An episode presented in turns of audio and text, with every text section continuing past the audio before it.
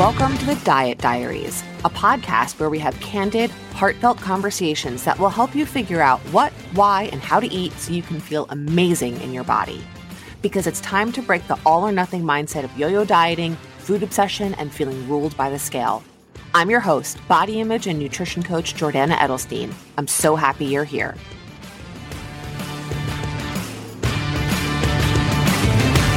Hello, everyone. Welcome back. Thanks for being here. Thanks for listening. Thanks for taking a small part of your day and um, giving me your time and your energy and your attention. I I don't take it for granted. So I just kind of wanted to start today by saying thank you. I feel like I usually say thank you at the end and people are probably shutting shutting it off by that point, shutting off the episode. So I wanted to say thank you up front, especially as we're coming into the end of the year. Um I just, I really appreciate you folks who listen, who share the, the podcast, um, whether it's the whole podcast or a single episode, it doesn't matter. Um, and whether you've just found the Diet Diaries or you have been listening since day one, three years ago, um, thank you for being here. I truly, truly appreciate it. There are more podcasts out there, I think, than there are like uh, grains of sand on a beach. Like it's insane and it's overwhelming. I get overwhelmed by it. So the fact that you make the choice to give a small amount of your time to this one, to mine, it's like fucking awesome. so anyway, um, this episode's coming out Monday, December 18th. I'm going to do a little podcast vacation next week. So no new episode next week. There will be a new episode, however, on Monday, January 1st. Um, yeah, I'm Ben's off school and he's actually going away with my parents for a few days, but um it's just nice to like take a little bit of downtime. Um and I think so many of us our attention's pulled in so many different directions that week anyway that it seems like I think a good time for everyone to like have one less thing to know that you like you want to do or listen to. So, no new podcast next week, off just for a week, back on Monday, January 1st. So today I'm going to keep, again, I'm going to keep this last one of the year. Oh my gosh, it's the last podcast of 2023, super short. And I want to talk about the top two skills to deal with cravings. Now, again, this applies to any time of year. This idea kind of popped into my head last night. I, I, love podcasts that are like my favorite three things or top two skills or five things to try, like bulleted lists that you can take away maybe one of those things or all of those things that are really succinct and really actionable, right? Not every episode that I do gives you things to take action on. Sometimes it's things to think about or to let you know that you're less alone. but I really also want a good number of these episodes to give you something to work on, to get a sense of um, what coaching is like, maybe, and even kind of separate from that, just what you can do on your own to make changes around food, working on fat loss, around body image, on movement, on self care, um, because there's a lot that you can do if you keep it simple and you keep it small. So, my top two skills to practice if you are dealing with cravings. So this is great for this time of year. We're coming the last couple weeks. There's tons of food around. There's tons of leftovers around. There's a ton of stuff around that we don't normally have around. Lots of desserts and cookies and gifts and chocolates and people ship you things and your partner brings home stuff from work and all of that stuff. So there's more around, which probably is going to mean there's an uptick in feeling the urge to eat that stuff. I practice these skills myself. My clients practice them and love them. I've shared them before. This is not, again, this is nothing new, right? There's not a whole lot of new information out there. It's hearing it repeatedly and letting it hit you at the right time when you need it. So skill number one is to use a timer. When you get an urge to grab a snack in between meals, especially after dinner on the couch watching TV, and you know you're not hungry, right? But you're getting the urge to eat something, you're going to take out your phone is probably the easiest thing, but you could use obviously your watch. I had a client use like a kitchen timer, which was a phenomenal idea. It was a lot easier for her than dealing with her phone. Get it out and set it for any amount of time. I would say minimum is a minute, up to five to 10 minutes, and just set the timer and let it run. And in that time, you are creating space between the urge and the reaction right? You are creating space so that you can actually kind of sit in that discomfort and get practice knowing what that feels like. You get practice tolerating that discomfort. You get practice not giving in to the instant gratification of having the urge to go grab the cookies and then immediately just doing it. And then you get some space, not just to do all that, but to also then make a thoughtful choice around how you want to respond to that urge so that in fact you can respond instead of react. Because that is what we often do. When we don't put space in between the urge and then the thing that comes after it, which is usually a reaction, we react. When we put space in there and using a timer is an amazing way to do that, we can then respond thoughtfully and with intention. Sometimes the craving will pass. Sometimes it won't. If it passes, awesome, right? That is like a win win. If it doesn't, that's okay too. You have still built up your tolerance to sitting in the discomfort of wanting something and not giving into it right away. You've proven to yourself that you can do that. And you've given yourself some space to decide because then you've got options. When the timer goes off and you still want the thing, you can set the timer again. You can go eat the thing. And then there's some structure around what you could do with that. I'm not actually going to get into that because it's kind of a separate episode. Um, but I will quickly mention we're talking about things like taking one portion, putting it on a plate, sitting at a table, choosing any one or all of those skills to practice. But using a timer as a way to create, and this is like very structured. This isn't like some of the more kind of internalized, I'll call it touchy feely skills we work on where it's like, well, what am I feeling? And how am I feeling? And what am I noticing? And how hungry am I? Like, no, this is like external. This is an external skill because you're setting a timer and it's giving you structure. It's giving you, you're setting a boundary for yourself.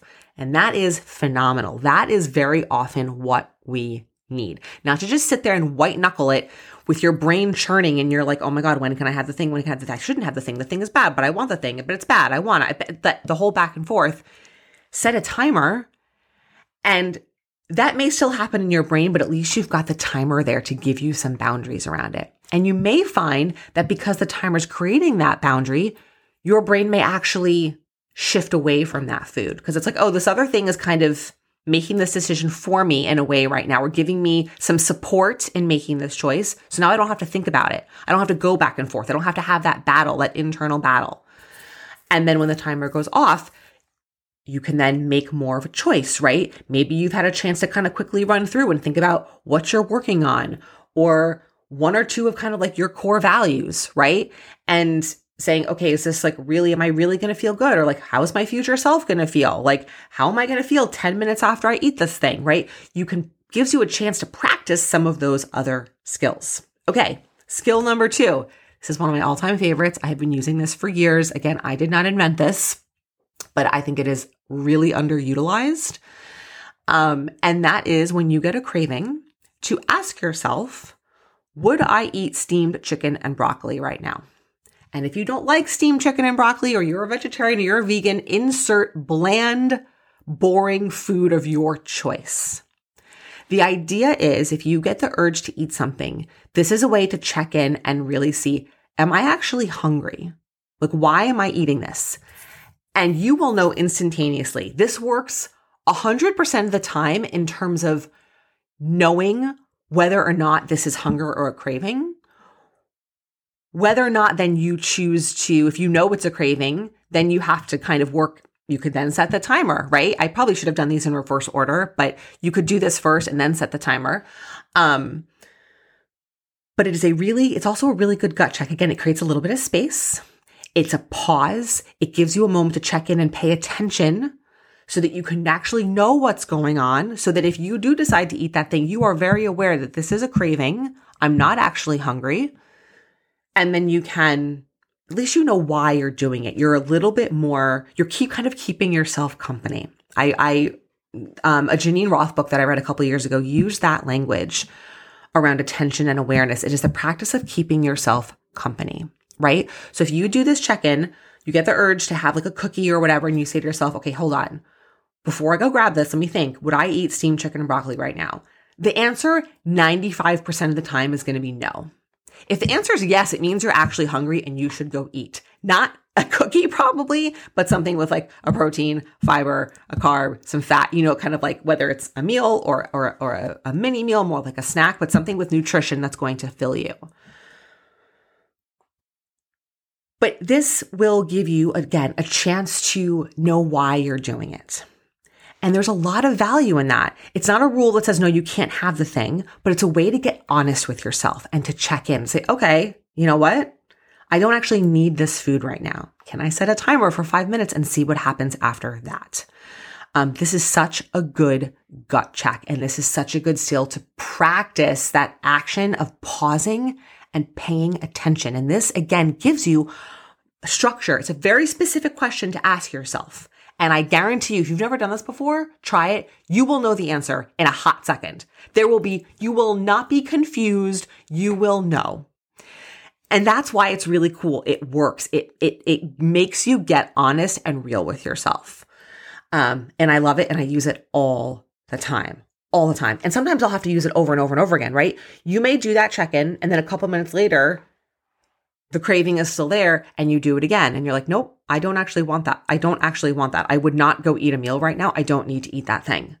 And again, it gives you the chance to build up your capacity for sitting in discomfort, for not giving in to instant gratification.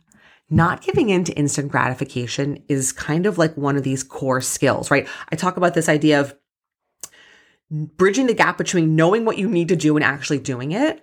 And then this idea of not giving in to instant gratification, right? Because cravings and snacking and mindless eating and thoughtless eating is a huge reason why people gain weight. It is a huge barrier to fat loss.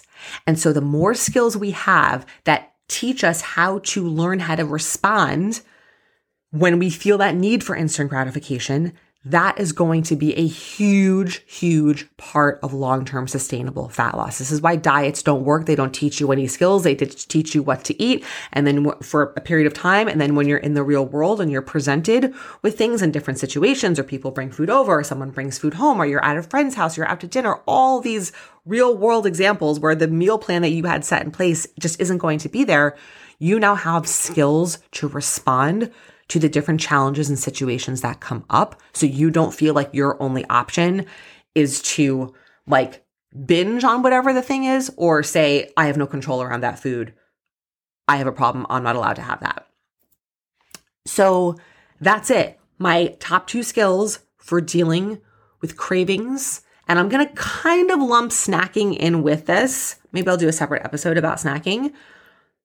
Set a timer and ask yourself, would I eat steamed chicken and broccoli right now? Maybe in the reverse order. Try one, try both. If you try them, I'd love to hear how it goes. Um, and again, thank you for being here. I will see you back in 2024.